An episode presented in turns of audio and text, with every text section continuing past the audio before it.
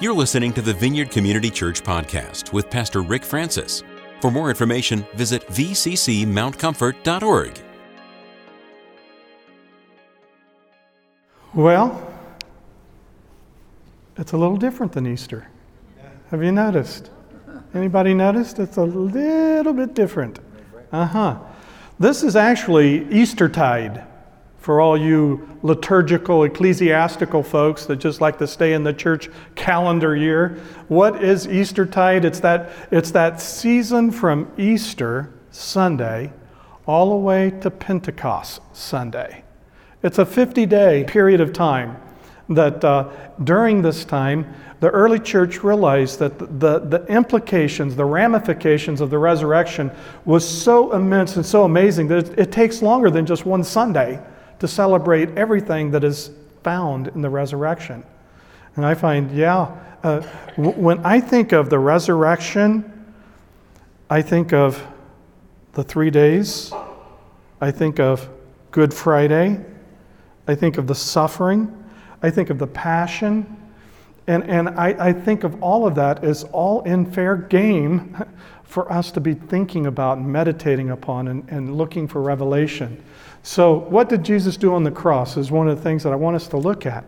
But first, I want to encourage you to really take advantage. And if you don't have a current devotional system going, start reading in the Gospels all the things that Jesus said leading up to his death, through that time, and all the resurrection accounts, and then everything that happens after that up to Pentecost and just continue to just bask in that and let it just bless your life. I love Easter because it's full of joy. There's the laughter of love.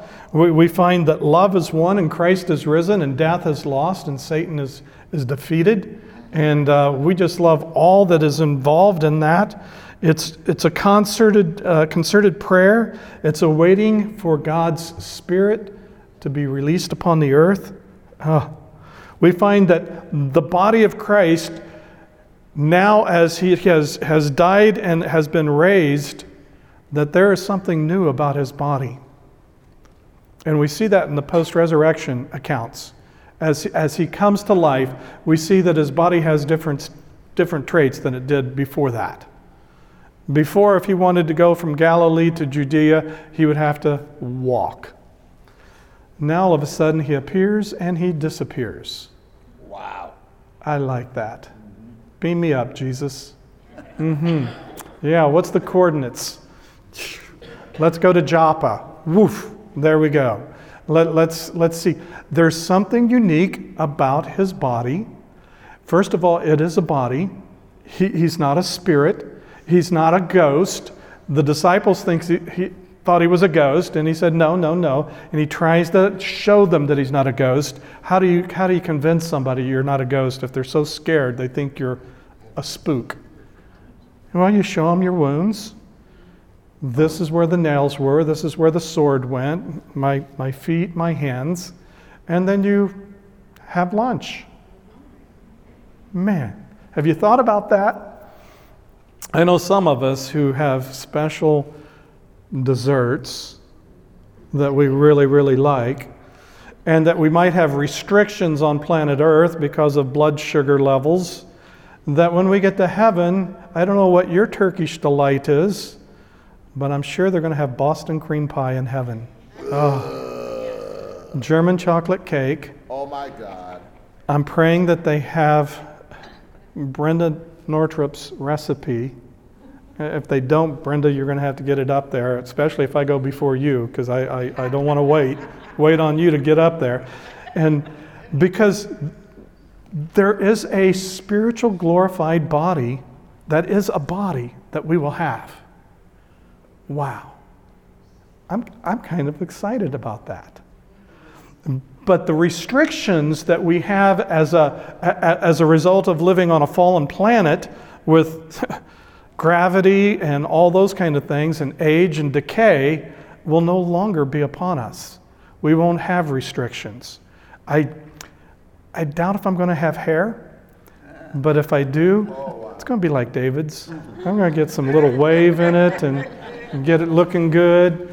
I don't know if we get to choose that. But uh, it's, it's fun during this season of, of resurrection joy and celebration to just think about the body of the Lord Jesus, the body that he had as he, as he was here upon the earth. So let's get to our scripture now. Colossians chapter 1, beginning at verse 15. Praise the Lord. He is the image of the invisible God, the firstborn over all creation. For by him all things were created, things in heaven and on earth, visible and invisible, whether thrones or powers or rulers or authorities, all things were created by him and for him. He is before all things, and in him all things hold together. He is the head of the body, the church. He is the beginning and the firstborn from among the dead so that in everything he might have supremacy. Hmm. For God was pleased to have all his fullness dwell in him, and through him to reconcile to himself all things, whether things on earth or things in heaven, by making peace through his blood shed on the cross. Once you were alienated from God and were enemies in your minds because of your evil behavior. But now he has reconciled you by Christ's physical body through death to present you holy in his sight, without blemish, and free from accusation. If you continue in your faith, established and firm, not moved from the hope held out in the gospel. This is the gospel that you heard and that has been proclaimed to every creature under heaven and of which I, Paul, have become a servant. Amen. Thine own might. Turn to your neighbor and say, Can you believe only eight verses this Sunday? Can you believe it? Hmm. What about you? Let's pray. Father, we thank you for your love. We thank you for your word. Lord, your word is so rich. We can meditate on it. We can just continually be transformed by it as we place it before us and allow it to work in and through us.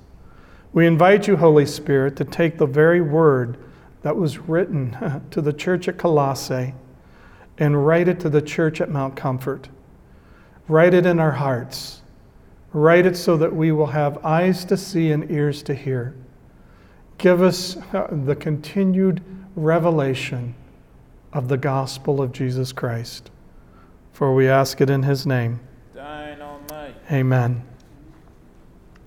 So the gospel is just one incredible revelation of the love of the Father, Son, and Holy Spirit. Jesus comes to earth and he becomes the face of the Father for us. He's the representative, the exact representation of who the Father is. And so Jesus says, When you've seen me, you have seen the Father. And so here we see in the human face of Jesus the face of God. Wow. He's come to reveal the Father, He's come to destroy the works of the devil, He's come to release the kingdom and return the keys back to us, back to our original assignment. So here's what Jesus, your Lord and Savior, did on the cross. Okay? Number one, he took the entire world system that is in rebellion to God and he conquered it. He brought it to subjection. Hmm. In Colossians 2:20 he says, "You have died with Christ and he has set you free from the evil powers of this world. So why do you keep following the rules of the world?" Hmm. Here he's talking about in the spiritual realm that the cross has, has enacted an, a tremendous victory over the spiritual realms of darkness that have dominated and ruled on planet Earth up until the coming of Jesus. And now, with his death and resurrection, death has been conquered, evil has been overcome. And so we see that we are now alive. Now, some of you are saying, boy, that sounds really good. If, if evil has been absolutely conquered and spiritual evil is there, then why do I struggle? Why do I struggle with temptation? What is it that, that is the reason why I'm still having difficulties in my life? Why do bad things happen to good people? The problem of pain, the problem of suffering, the problem of sin, what, what's going on? If Jesus really, with his death and resurrection, has totally destroyed all the principalities and powers and rulers in high places, why is that still an issue?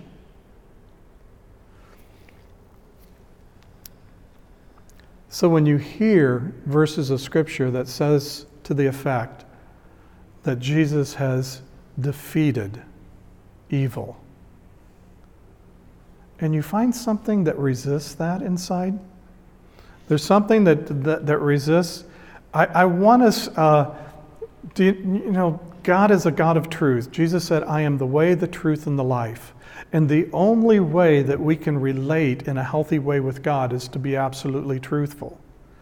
And I want to give us all permission today that when you find that there's something inside you that's resisting something that is in the Bible, something that, you know, people believe is true, and, and somewhere maybe in your head you think it's true, but it hasn't gotten into where you feel and into your heart and how you live, and it's not making a difference in day to day living. We call that resistance. And resistance, if used properly, is a gift. It's a gift to us. Has anybody felt resistant this morning? Oh my God. Mm-hmm. Yeah. Everybody stand and let's worship the Lord. I don't want to stand, I want to sit. Don't tell me what to do. I'm my own person.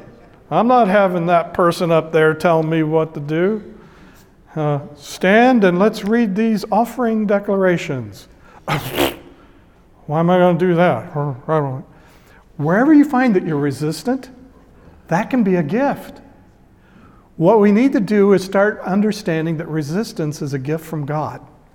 And wherever we're resistant, that gives a, an area in our heart and our life and our body and our mind and our spirit and our understanding. It gives us an opportunity to invite the Spirit of God to show us why am I resistant here? What's going on? Because sometimes we will have a resistance to something that we give absolutely 100% total assent to. We believe it with everything in our being, but all of a sudden there's something inside us that's resisting, and we're saying, What? what, what ah, why, why am I experiencing, why do I feel that way? Invite God to come into that place and to reveal what's going on. Lord, what do you want to teach me about me in this moment of resistance? What is it that you want to teach me about you when I find myself resisting? What, what's going on? I don't understand this. I know better. I shouldn't be resisting right now. What's going on? The problem that most of us do in normal Christianity is that we have resistance and we pretend like we don't. And we keep smiling. Yep. And we, and we keep saying, okay, well, I'm standing, but I'm not on the inside, I'm sitting. But I'm standing on the outside, so everybody thinks that I'm not a resistant believer. So I'm going to stand. Matter of fact, I might even raise my hands, you know, and but in, inside, everything inside of me says, again, today, what's going on? Didn't we sing that song last week? You know, those kind of things. Use as an opportunity. The enemy wants to use our resistance to bring distance between us and God. The Holy Spirit wants to use our resistance to bring nearness between us and God. So when we find something that we're resisting, it's an opportunity to invite God into our experience and ask Him, why am I feeling this way? Sometimes, you know, for me, it's traumas. You know, it's like, oh, I, I have this trauma and I didn't even realize it. And the Lord starts to connect the dot. And I thought I was doing it because of this. And actually, this just reminded me of something clear over here. And the Lord starts connecting the dots so that the enemy can't trick us into thinking that we're no good, dirty, Latin Christians. You know, don't be afraid of resistance. Look, make it an opportunity for exploration. Second, Jesus on the cross, he took the entire old creation, which is fallen and corrupt. So we go from the spiritual to the physical. Do you realize that with the resurrection of Jesus, there is a release and a conquering of all of the fall? Everything that is in the realm of the fall, even in the natural order, is being regenerated. Huh. I don't know about you, but I'm looking for the day in which the fullness of regeneration on planet Earth is taking place. Some of you may still want to escape and run to heaven. That's fine.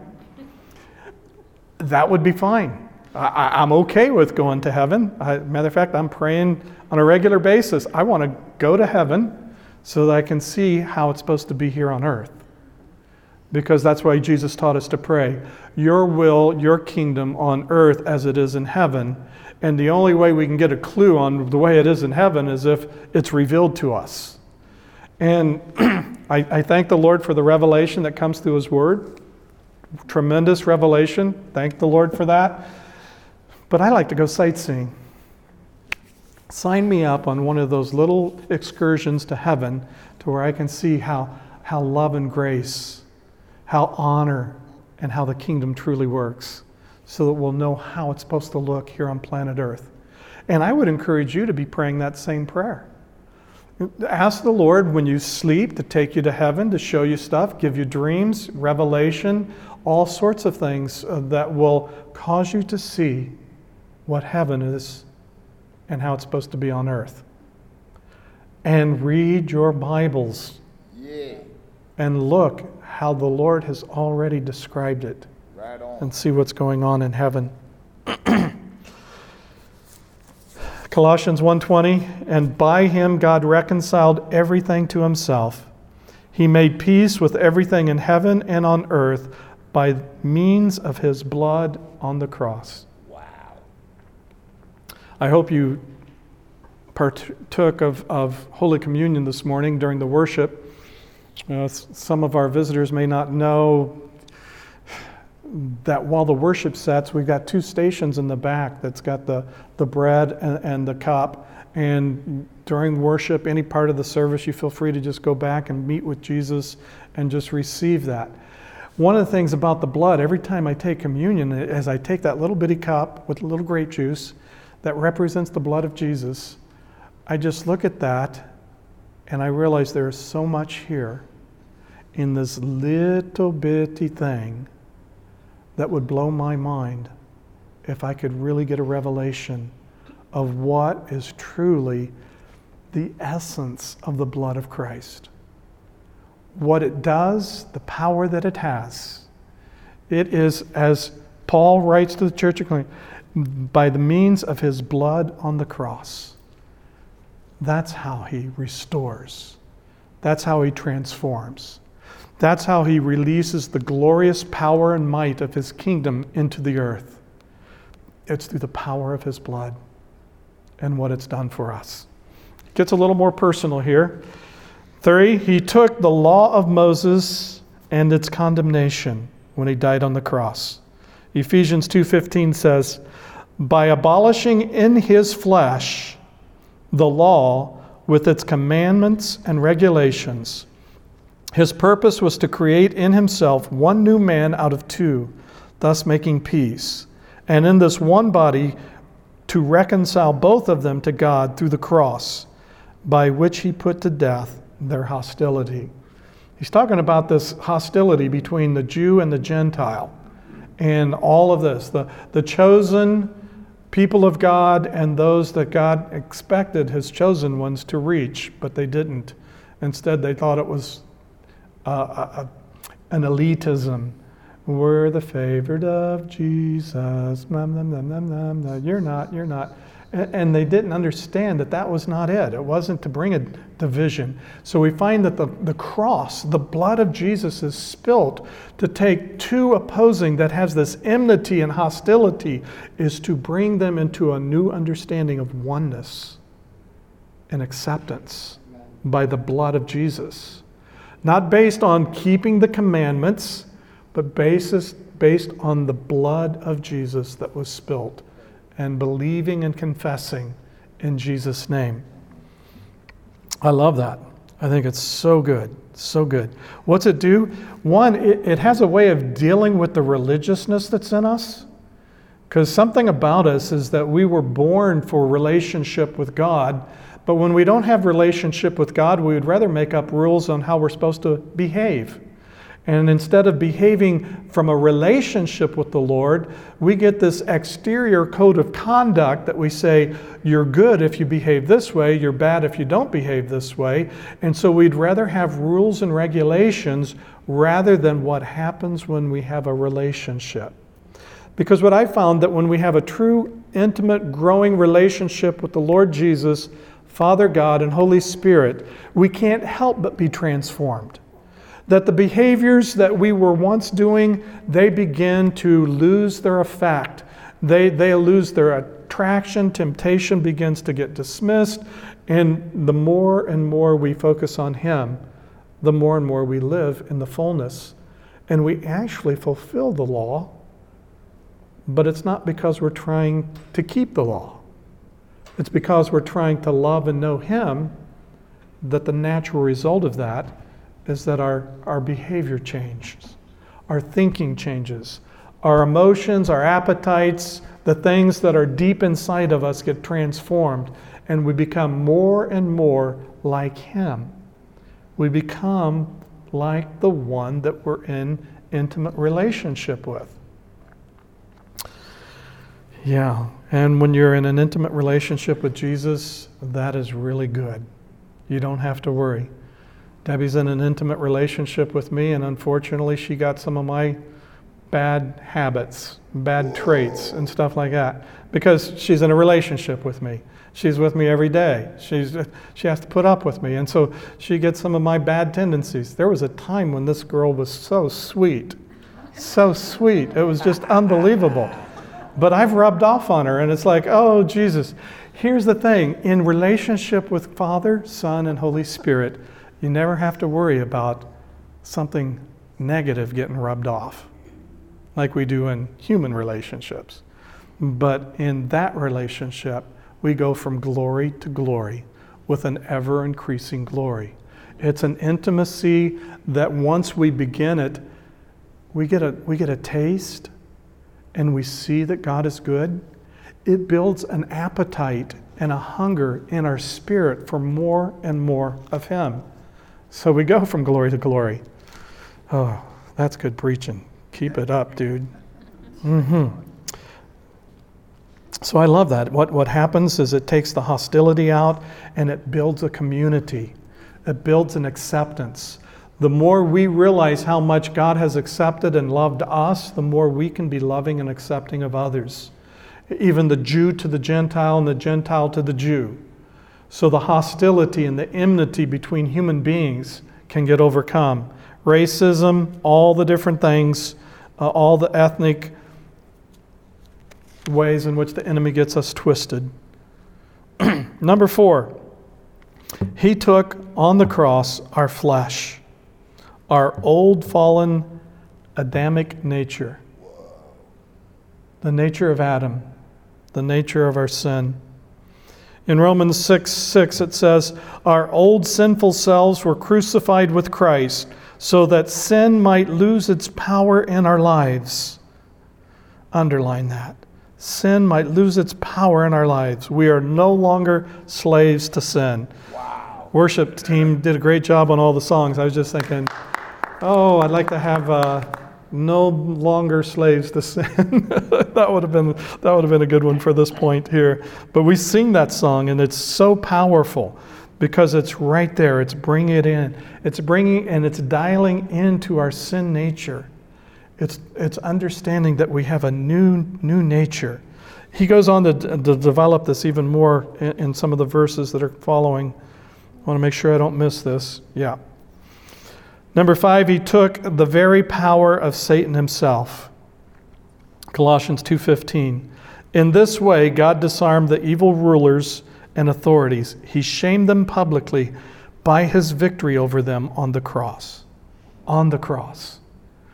While, while Jesus was dying upon the cross, and when he said, It is finished, Satan's power and dominion was destroyed. Yeah. On the third day, when he rose, the parade started, and all the principalities and powers. He took captivity captive, and he paraded it in public humiliation and shame that he is Lord, that he is absolute King of kings, and that the kingdom of darkness has bowed its knee to the kingdom of light. Six, he took every sin that you and I would ever commit. Hmm. Can you believe that? Colossians 2:13 says, "You were dead because of your sins and because of your sinful nature was not yet cut away. Then God made you alive with Christ. He forgave all your sins." Without a doubt. You were dead because of your sins and because your sinful nature was not yet cut away. Calls it the circumcision. Then God made you alive with Christ. He forgave all our sins. Is that good news? Oh my. All our sins are forgiven. All our sins have been forgiven. Do you believe that? Is it, Right. is it making a difference in how you're living? You know, when we still think that our, our sins are on the ledger, it's still, it's, they're, they're still recorded, and so we got to work harder so that we can offset all the bad stuff we've done with all the good stuff we've done, and we think, we think it's a balancing act. We don't understand that the blood of Jesus Christ has wiped our sin side completely out. There is nothing to balance. All your sins, past, present, and future, have been forgiven. He goes on, he says, He crucified them all. Mm. My sins have been crucified with Jesus on the cross. Not only that, but Jesus became sin itself, condemning and defeating it in his own flesh. For God made him who had no sin to be sin for us, so that in him we might become the righteousness of God. To me, the whole sin issue, if, if we get a revelation that Jesus not only died on the cross for our sins, our, our transgressions, our debts, our behaviors that were offensive and that were sinful, but he also included the very, and he broke the power of the nature of sin within us.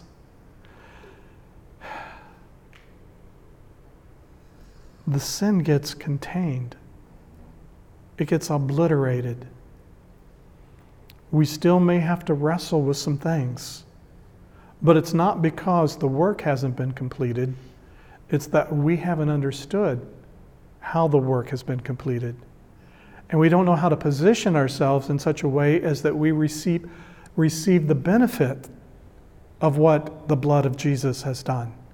What has the death, resurrection, ascension of the Lord Jesus done for us. It's nothing but miraculous, absolutely miraculous.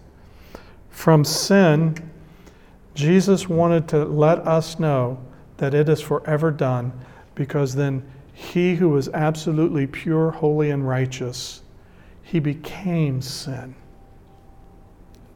so that we could become the righteousness of God.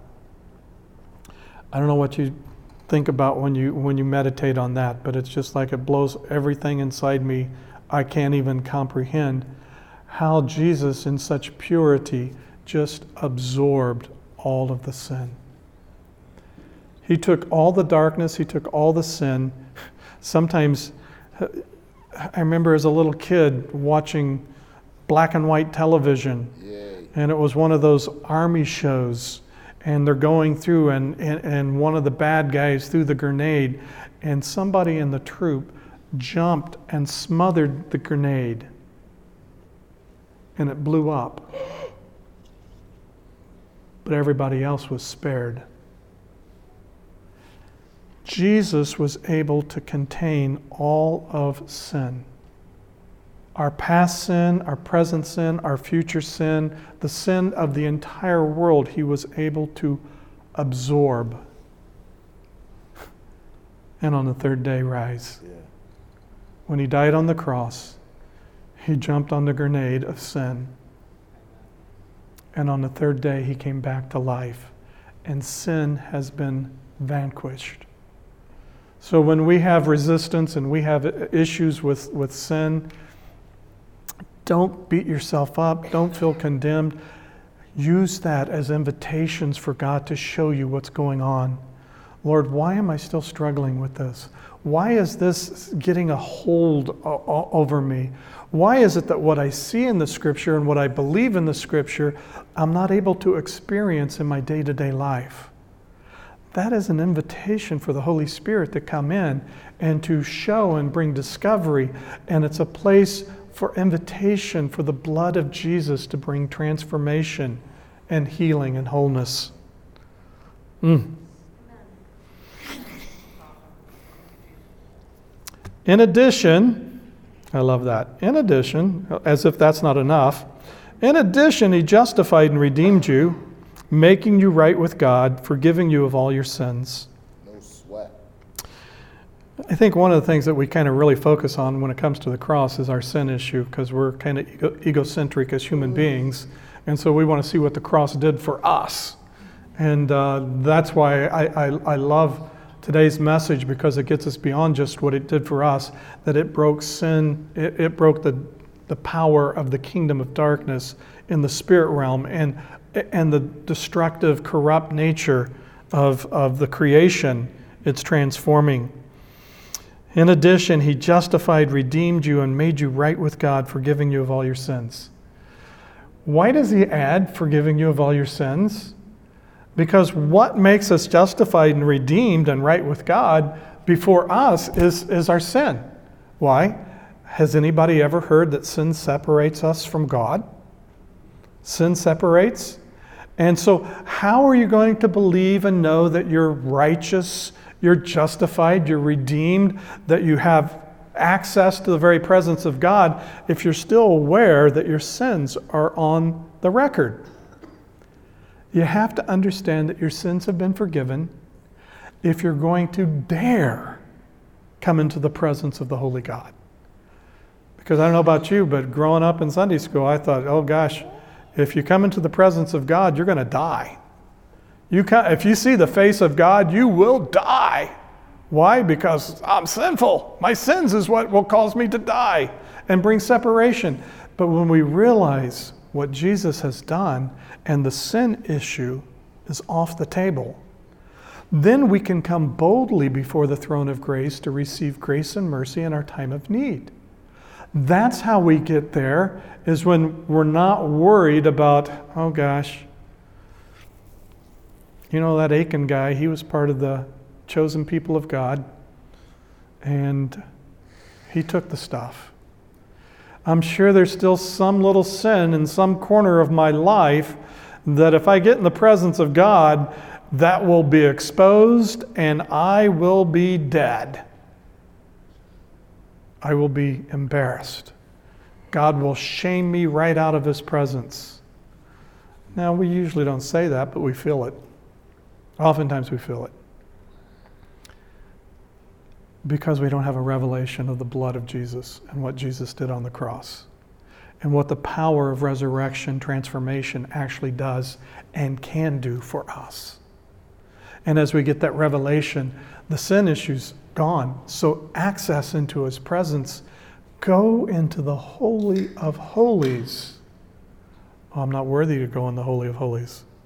Oh, but the blood of Jesus is.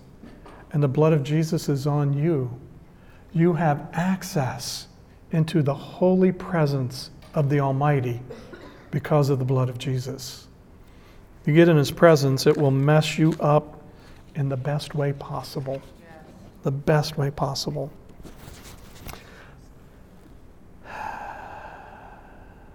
Did I read Romans 5 9? If I didn't, I'll do it again. And since we've been made right in God's sight by the blood of Christ, he will certainly save us from God's judgment. Mm. By the blood of Jesus Christ. We've been made right in God's sight. I love that. As a result, you now stand holy, without blame, and free from accusation in his sight. Why do we accuse ourselves? Why do we entertain the accusations of the enemy? One, the gospel is so good that somewhere in our heart of hearts we think it's too good to be true. But the thing of it is, it is true. And when we begin to take baby steps and act upon the truth of the gospel, of all that the blood of Jesus, all that the cross, all that the resurrection, all that the ascension has secured for us, we'll begin to understand that. One, that we are now standing in a posture that is holy before a holy God because of the blood. We are, we are standing without blame. I don't know about you,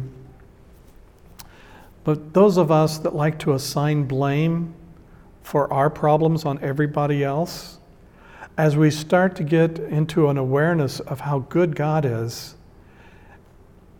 there's something that we feel like, uh oh, this could be the time that I reap what I've sown in the lives of others. And so when I come before Father God, He's going to still have blame toward me. And that is an emotion, that is a sensation that the kingdom of darkness loves to keep us in. Because in that posture, we will lack the boldness, we will lack the assertiveness to come into his presence. It will keep us at a distance. Oh, but it's not true.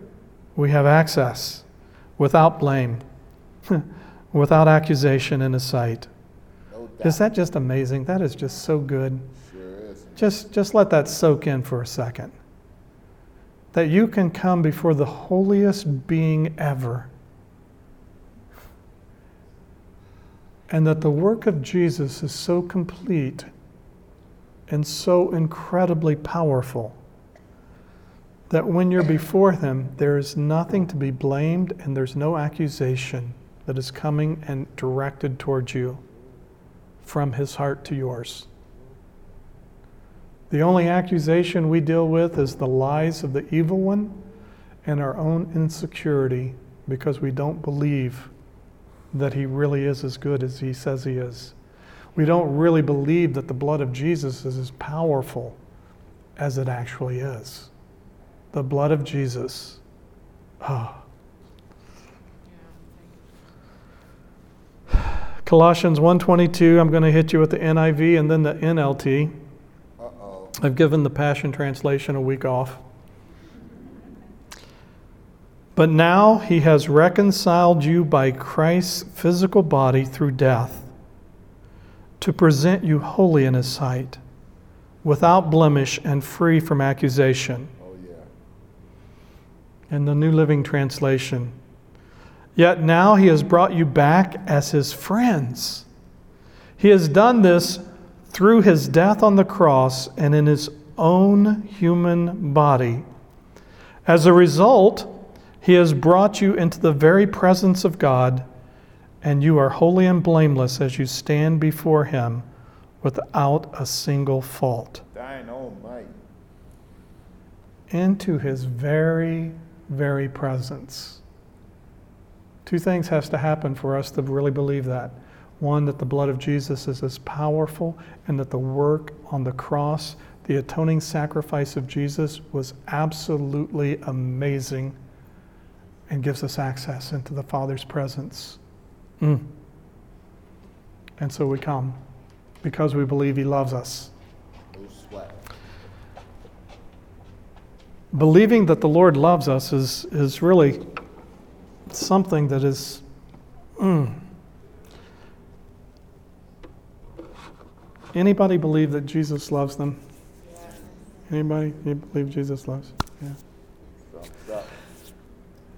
Does anybody think that you've understood the depths of his love?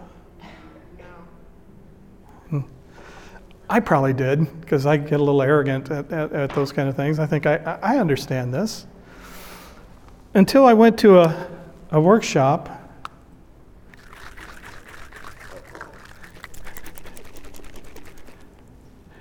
And this represents your life.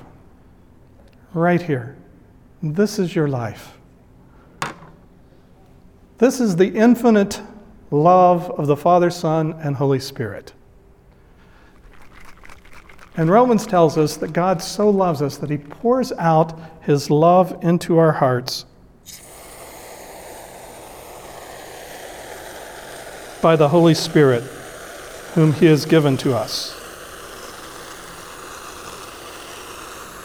He pours out his love. He really, really does love you. Do you think he loves you? Hallelujah.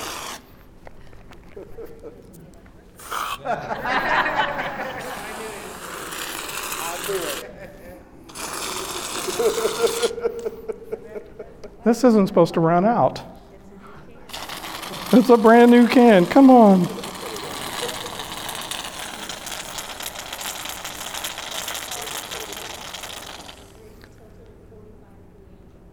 Oh, okay. We got some professional whipped creamers here.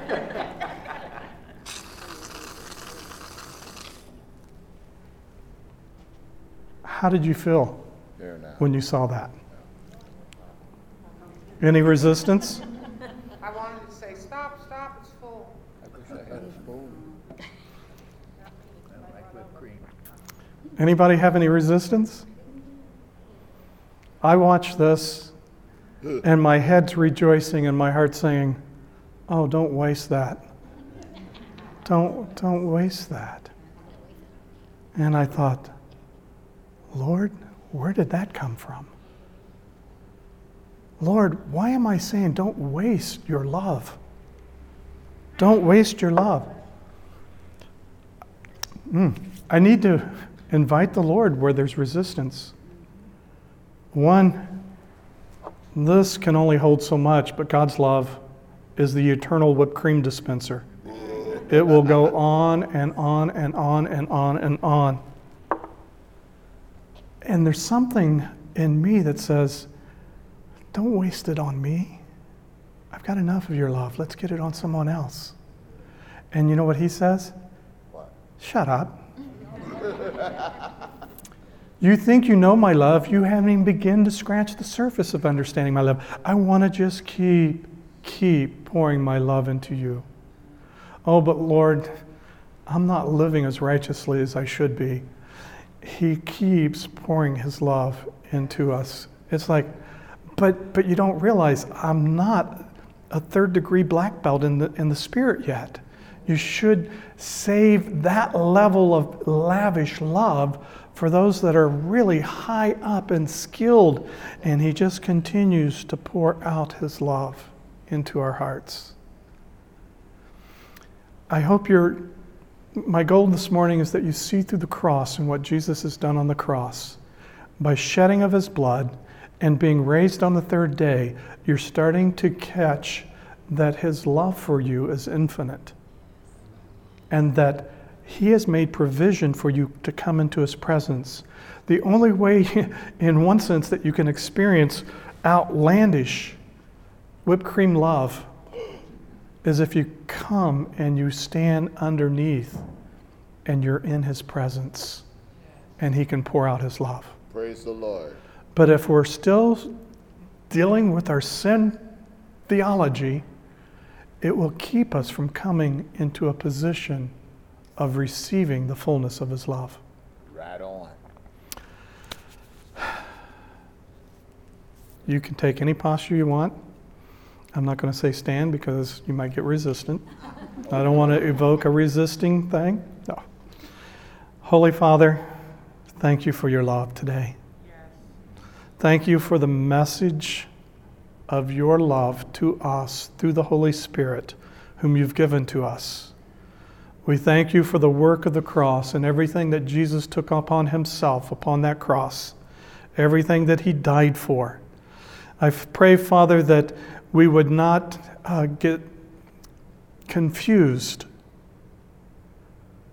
but that we would continue to invite you into those places where we, we lack understanding, where we don't understand, we don't understand how this actually works.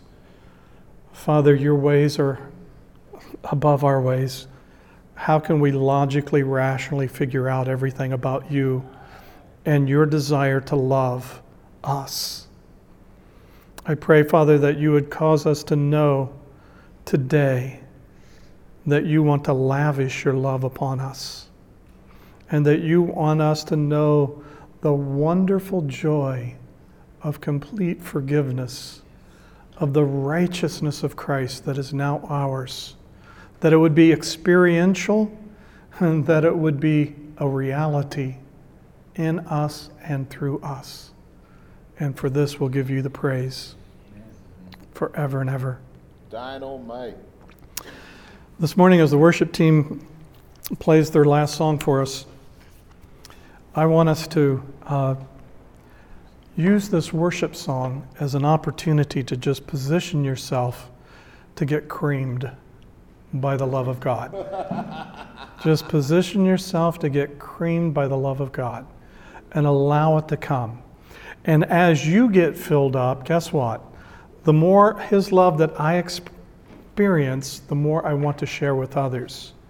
And as that's happening to you and as it's filled up, you are free to minister the love of Jesus to one another, to pray for one another.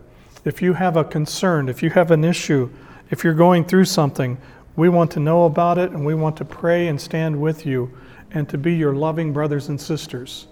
And so, if there's anything going on relationally, anything going on in your life financially, anything going on in your life that is trauma based, we would delight in praying for God's love to bring its full power and effect into your lives. If you'd like to stand, you may. If you would like to sit, you may. But let's let's worship the Lord.